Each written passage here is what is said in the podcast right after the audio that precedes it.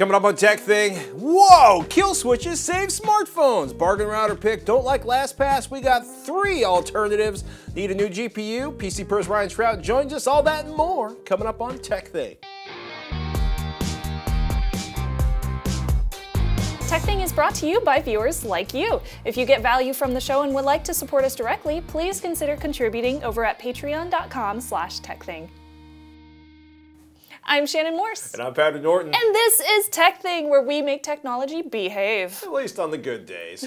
so, okay, I should point out, you may notice something different about my iPhone It's 6. not broken! You might notice two things about my iPhone 6. Uh, one, my replacement iPhone is sealed in a life-proof case. Uh, I dropped the first one waiting for my case to arrive. Uh, then I bent it. So it turns out like the, the, the phone pocket on my pants with 40 pounds of toddler on my back and a backpack. Uh, and I came down and I bent the case. You bent it? I bent the case. real? It still ran, but there was a there was a noticeable curve. I mean. I've seen videos, but I was just like, dude. This is why I can't have nice things. Yeah. Yeah. We can't we can't give Patrick anything here. Now I have armor on my. Well, I was laughing because it's like it, you know it feels so smooth and svelte and, and it has no structural rigidity whatsoever. Nope, you're gonna break it too. Oh so. No, no, no, speaking of cell phones, Life-proof armor. You got water here. life-proof armor. Yeah, there No, we go. this is why I love life-proof. oh gosh. No, really. Oh really. no. It's awesome. Okay. Yeah. Just be careful. No, it's okay. Oh, it's coffee. yeah. Lord. What did you think it was? Oh boy. Well, it looks like kill switches on cell phones actually work. Surprise, Yeah. surprise. So the number of stolen iPhones dropped by 40% in San Francisco and 25% in New York in the last 12 months after Apple Inc. added a kill switch to its devices in September of 2013. So in London, smartphone theft dropped by half, according to an announcement by officials in three different cities. Yeah. Smartphone theft was, well, it was a huge problem over here in California, especially in places like San Francisco. Half of the crimes reported in California, primarily in LA, San Francisco, Oakland. Um, That's insane. Half the crimes reported were, were smartphone thefts. That's a Reuters That's- article yeah. that, that you were quoting. Um, it's kind of one of the things they point out in the article is, is Apple turns uh, the kill switch on out of the box. The kill switch means you can remotely kill the phone if it gets stolen. Bricks it. Mm-hmm. Um, Google and Samsung have adopted kill switches, but depending Yes. on the model, it may or may not actually be turned on when you buy it. I'm not sure if my Note 4 has one. I'll have to check into it, but I, I do have the ability Yeah. to just lock it down. So maybe that is their kill switch. Maybe. So Benjamin writes ask at tekthing.com. He said, Hey Patrick and Shannon, I'm in the market for a new Wi-Fi router, but I haven't really kept up on the router market for the last couple years. I don't need AC, but I do need something that will work well in my Wi-Fi saturated apartment. Also, it would be awesome to find something under 100 bucks, but I'm willing to pay more if there is a good reason to. So what would you suggest to get the biggest bang for my buck? Keep up the great work, enjoying the new show. Thanks, Benjamin. Well, thanks, Benjamin. Um, it's kind of funny. Asus, Netgear, Linksys, all doing some badass stuff at the high end. Uh, but the bargain router for like 2.4 gigahertz, 802.11 uh, uh, BGN, this is sick. TP-Link TL-WR841N. It's an N300 for home router. It's $19.99. What? So that's and it's not a bad router. I mean, look, you know, it- TP-Link is doing some really good stuff. Um, we actually ran one of its cousins, the uh, WR940N.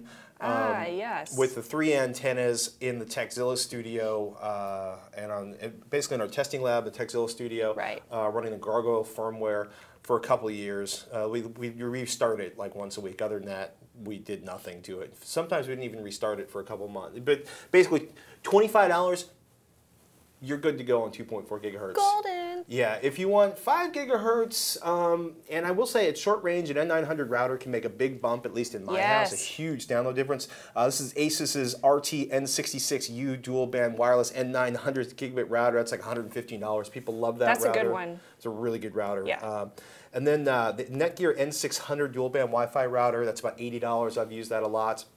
And there should be one more that's slightly less expensive around here. There it is, TP-Link TL WDR 4300 wireless N750 dual band router.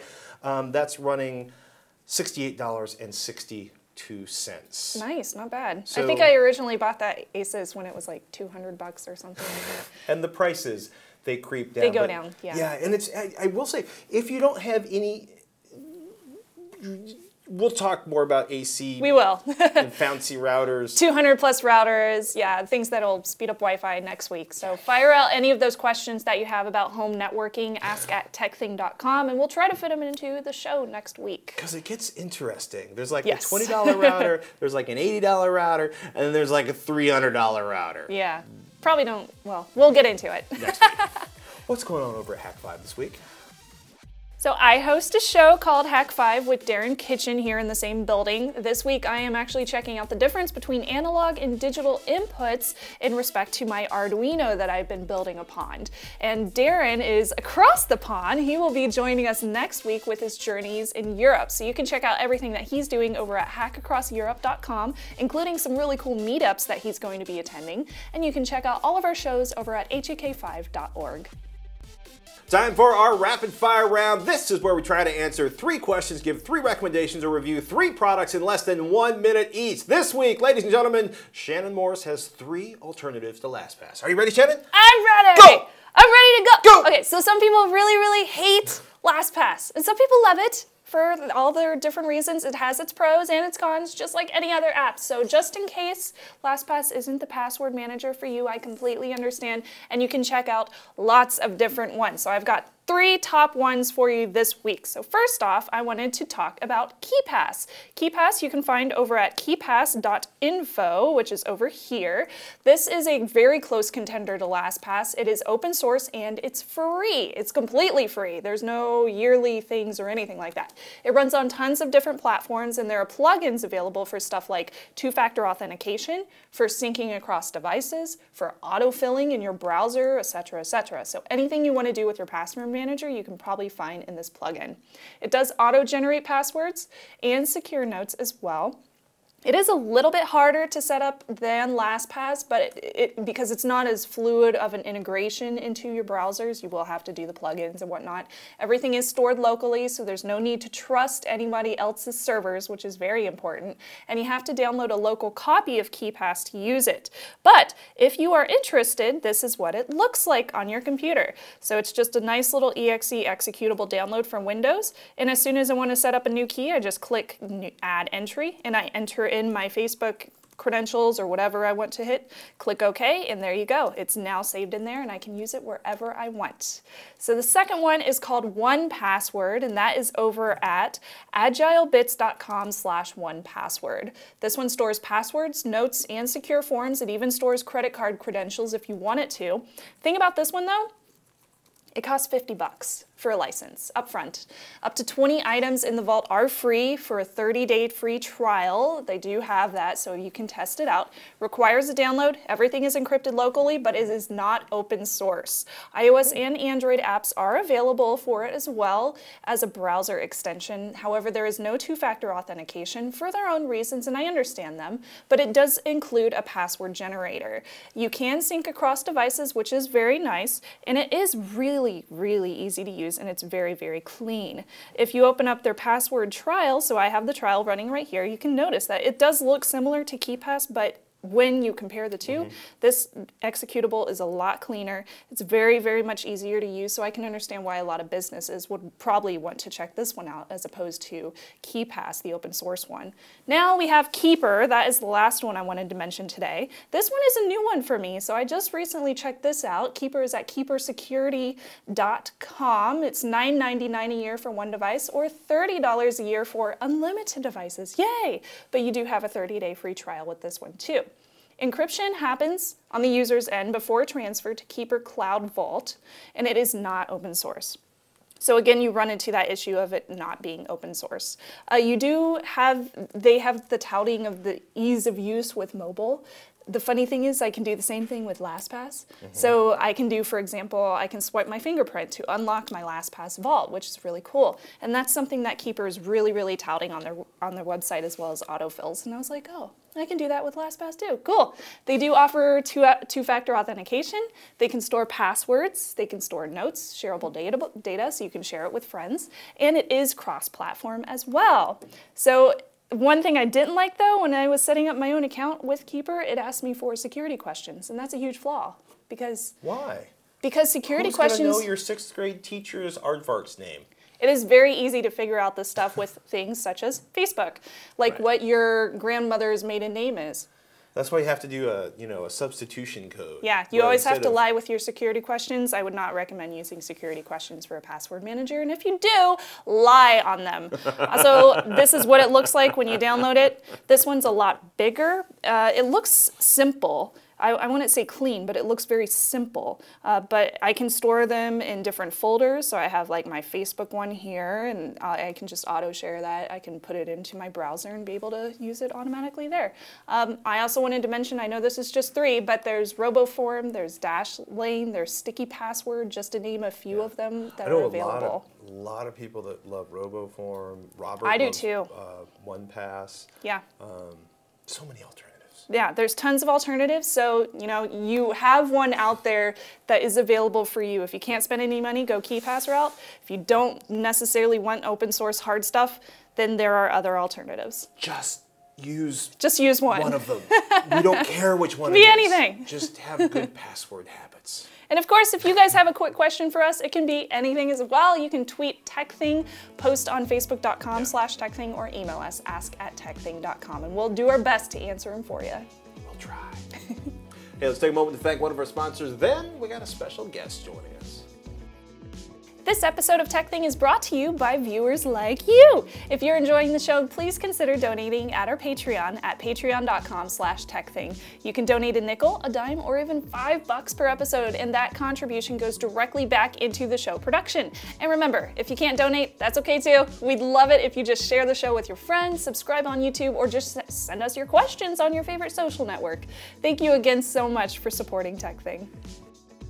We've been getting lots of questions about GPUs, CPUs for gaming, for desktop usage, and the occasional 4K question. So I thought we'd bring on my favorite GPU expert, my partner in crime on This Week in Computer Hardware, PCPer.com's Ryan Shrout. Welcome, Ryan. Hey, thanks for having me. Oh, it's my pleasure. So I gotta say, I feel like it is too early for 4K gaming unless you have all of the money and don't mind playing like six games.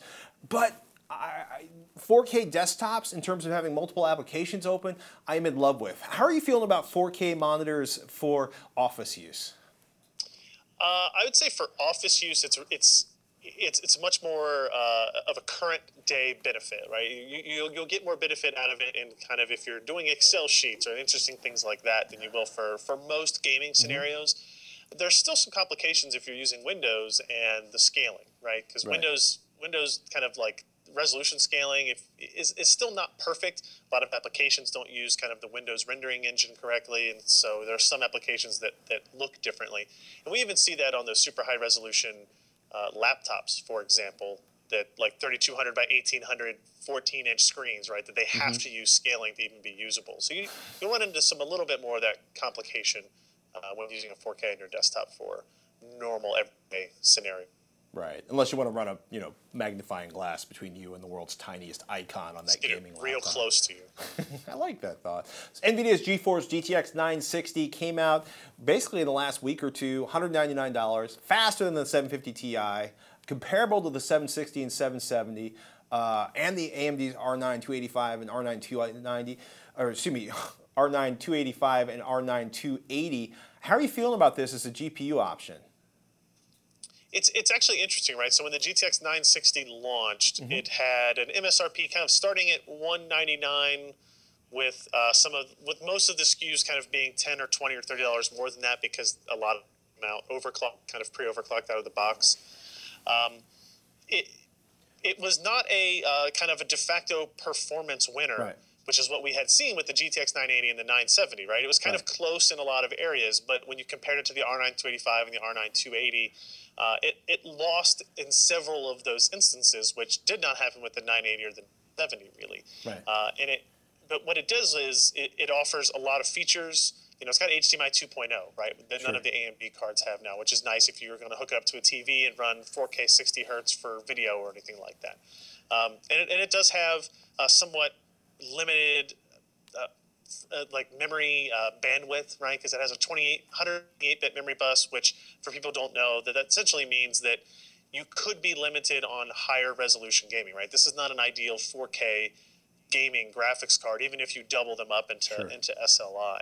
Uh, but it does run an extremely low power and extremely uh, very power efficiently. You know, kind of using less than 100 watts in a full gaming scenario almost the entire time, which is pretty nice. So it seems like 1440p, you know, sort of as, as, as an entry level GPU might be the killer, or 1440p gaming might be the killer app for this car. Because in terms of 1080p gaming, it's not that much faster than a 750 Ti. Um, it, it, should be it should be somewhat faster at 1080p. I would still, depending on what kind of settings you want to run your games at, I Right. think putting this on a 2560 by 1440 monitor might be a little bit of a stretch. You know, if you go with SLI, then you then you have that option uh, because the two gigabytes of frame buffer on there won't be a, a complication, won't be an issue at 25 by 14. Um, but at 1080p, and you got. It, it can also do some interesting things because of that super low power. Like if you game, uh, if you play Dota 2 or League of Legends, you know the two most popular games in the world. Uh, a lot of these retail cards will run with the fans not even spinning while Wow. playing those games at 1080p maxed out, right? So you're talking about a 30 to 40 watt thermal level at those at that point. Um, so I, I think for a 1080p gamer, this still be a better option than 750 Ti, uh, and it's not a significant amount of money increase there either.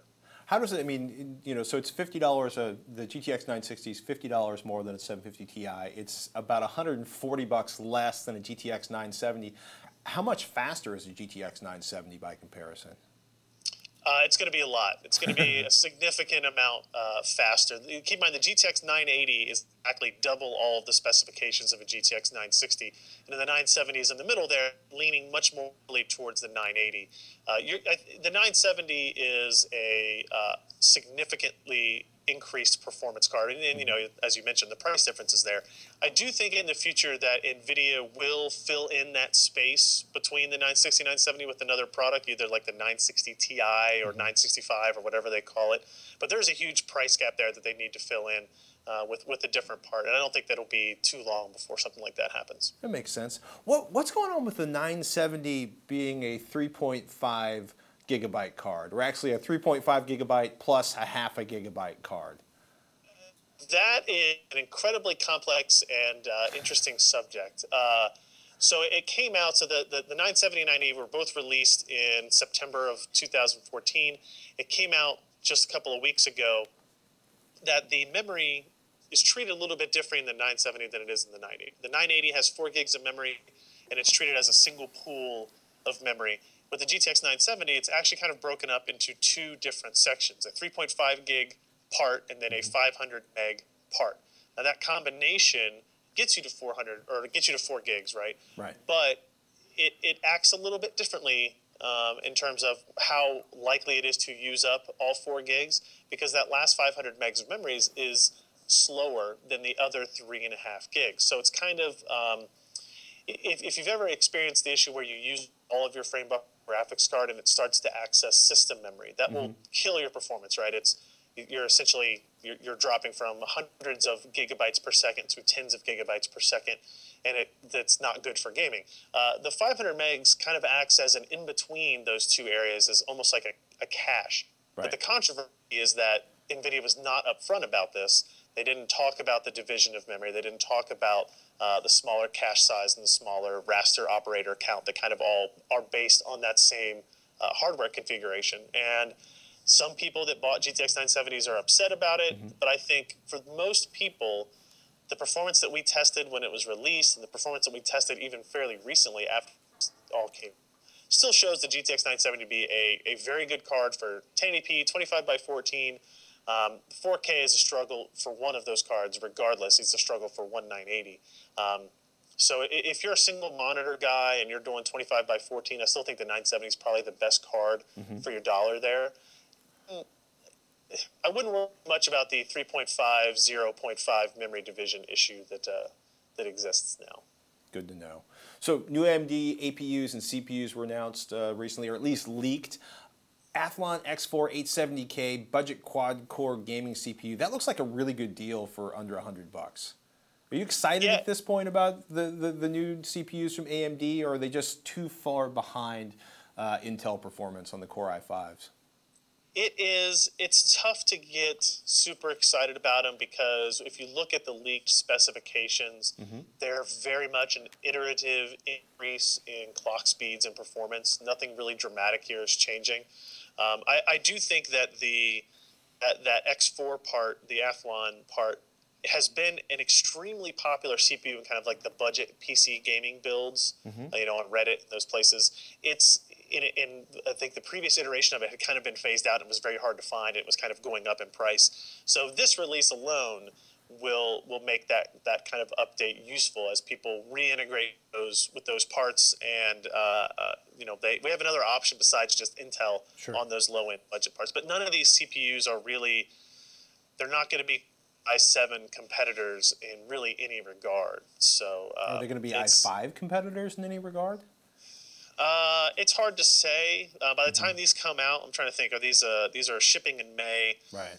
Uh, so we should start to see the desktop iterations of Broadwell by then uh, from Intel. So I really don't know yet, right? I think today they might be competitive with uh, some of the lower end i5s uh, and Haswell, but with Broadwell and Skylake also coming out this year from Intel, it's going to be tough. AMD, we really need to see AMD's next generation architecture, which is actually not planned until 2016 for release. I would say we wait with bated breath, but I'm not waiting until 2016 with my breath. breath. It's hard to do. Oh my goodness. Hey, thank you so much for your time, Ryan. Anything you can tease that's coming up on PC Per this week? Um, what do we have coming up? Uh, we do have a uh, GTX 980, like a super overclocked card that we're going to take a look. And I also got in uh, my very first 21 by 9, 3440 by 1440 IPS display from LG, and I'm really excited to see how that is. You were talking about the 4K Yes. screens. I actually think this might be the best compromise between a 25 by 14 monitor and a 4K monitor. Um, you know, for both productivity and for, for gaming. So I'm very curious to see what my is with that. That LG is very similar to the 21 by 9 Dell and Samsung monitors that we saw at CES. Yeah, yeah, yeah, yep, very much so. What's the price going to be? You know, I actually don't. I don't think I. It's not incredibly expensive. Okay. But it's. I, th- I think it's around a thousand dollars, something like that. Maybe nine hundred to eleven hundred. I'm trying to figure. I, I can't remember right now, but we'll know for sure when we post our our, our review and video of it uh, sometime next week. So should be interesting. Hey, I'm excited to see how they benchmark because I I saw the Dell and the Samsung at CES and just started drooling just a little bit right here. I want that monitor. Ryan, thank you so much for making time for us. Ladies and gentlemen, Mr. Ryan Shrout, PCPer.com. Thanks for joining us, man. Thanks.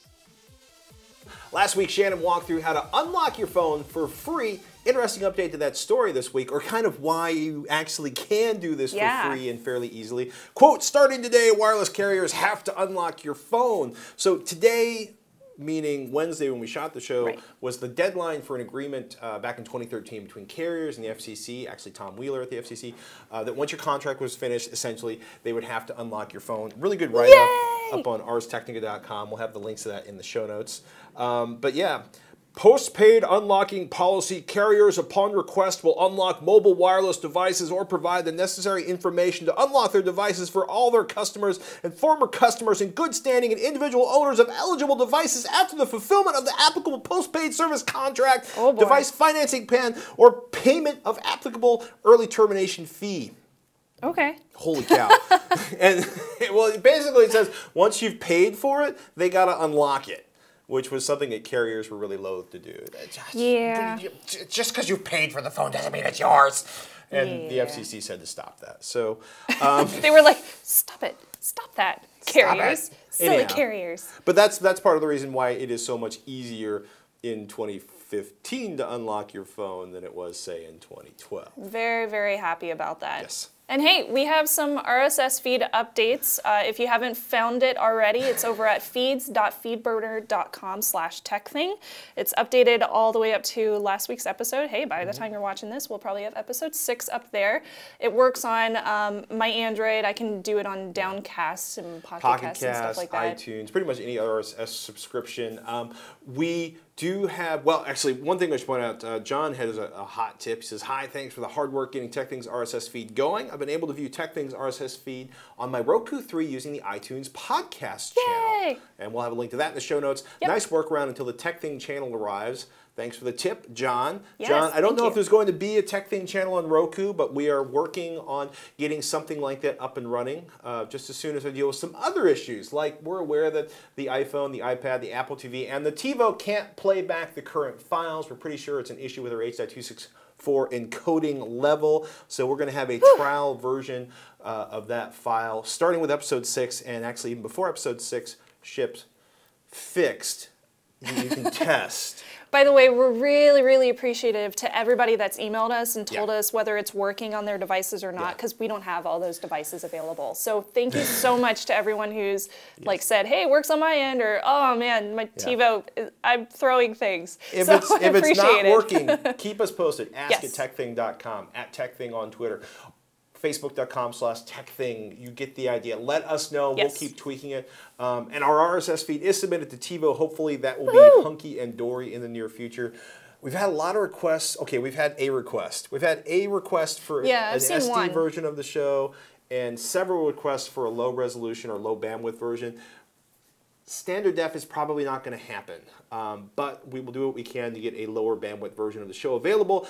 And if you want, there is an audio only version of TekThing available at tekthing.com. Cool. So Good to know. I'm figuring out how to set up multiple RSS feeds off of the blog page inside of Squarespace, but let's not talk about that right now because the tears they will flow because Aw. me plus RSS feeds equals emotional trauma. Because apparently I just can't do RSS feeds, or maybe RSS feeds are even harder than I think they are. In any Ours case, is very hard. oh, when, when it's us doing it, it's very, very hard. I saw the strangest thing when I was up getting my iPhone replaced after paying the sort of like because you you can now basically get Apple Care that will cover breakages, which is great Right. because getting the Apple Care and the seventy nine dollar replacement fee for the iPhone six was still a third less than buying a replacement screen and installing it myself, which is why I didn't buy a replacement screen and install it myself. Uh, there was a Microsoft store at the mall I was Oh, in.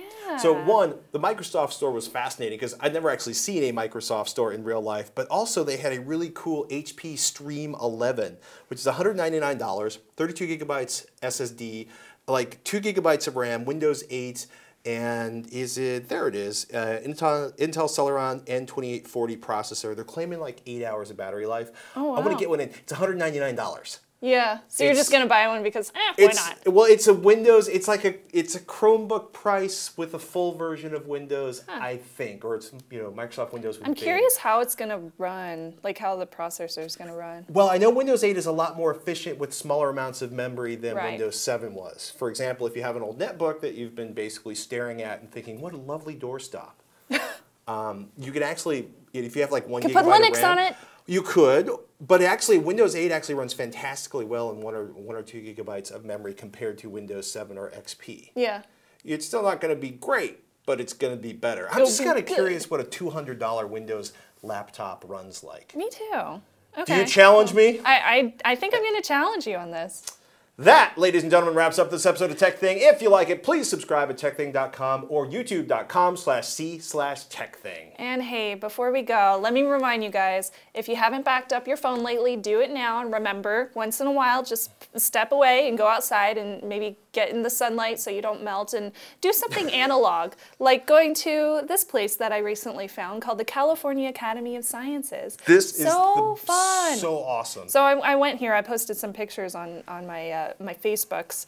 Beautiful place. There's tons of wildlife inside. They have this, they basically a rainforest room. Oh, well, uh, yeah. But they have a giant glass globe that is essentially a giant terrarium, like a 40 foot high terrarium It's- yeah, it's a terrarium. a jungle environment. It's gorgeous. And then um, they have this thing called the living roof. Let me find my picture of it. They it's rebuilt really, like a 19th really century cool. building a few years ago. Look at that with the radio tower in the background. So It's awesome. so awesome. It's beautiful. Yeah, it's a really cool place. Lots of interesting stuff. You could bring your, kids there, and it's it's Go a to lot any of fun. science museum. It's good for the soul. I, I agree. CalAcademy.com is where you can find information on that, or .org, excuse me. I'm Patty Norton. I'm Shannon Morse. We'll see you next week on TekThing.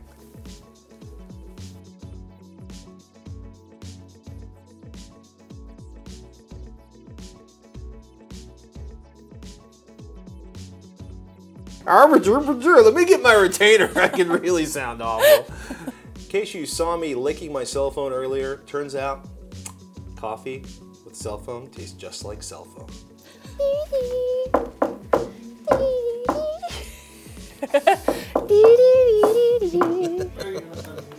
Are we not recording anymore? Oh, okay.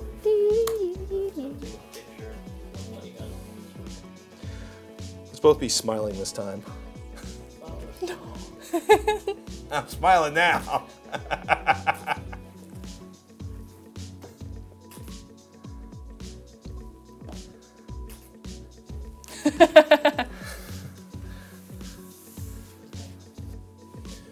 Music and passion were always in fashion at the Copa.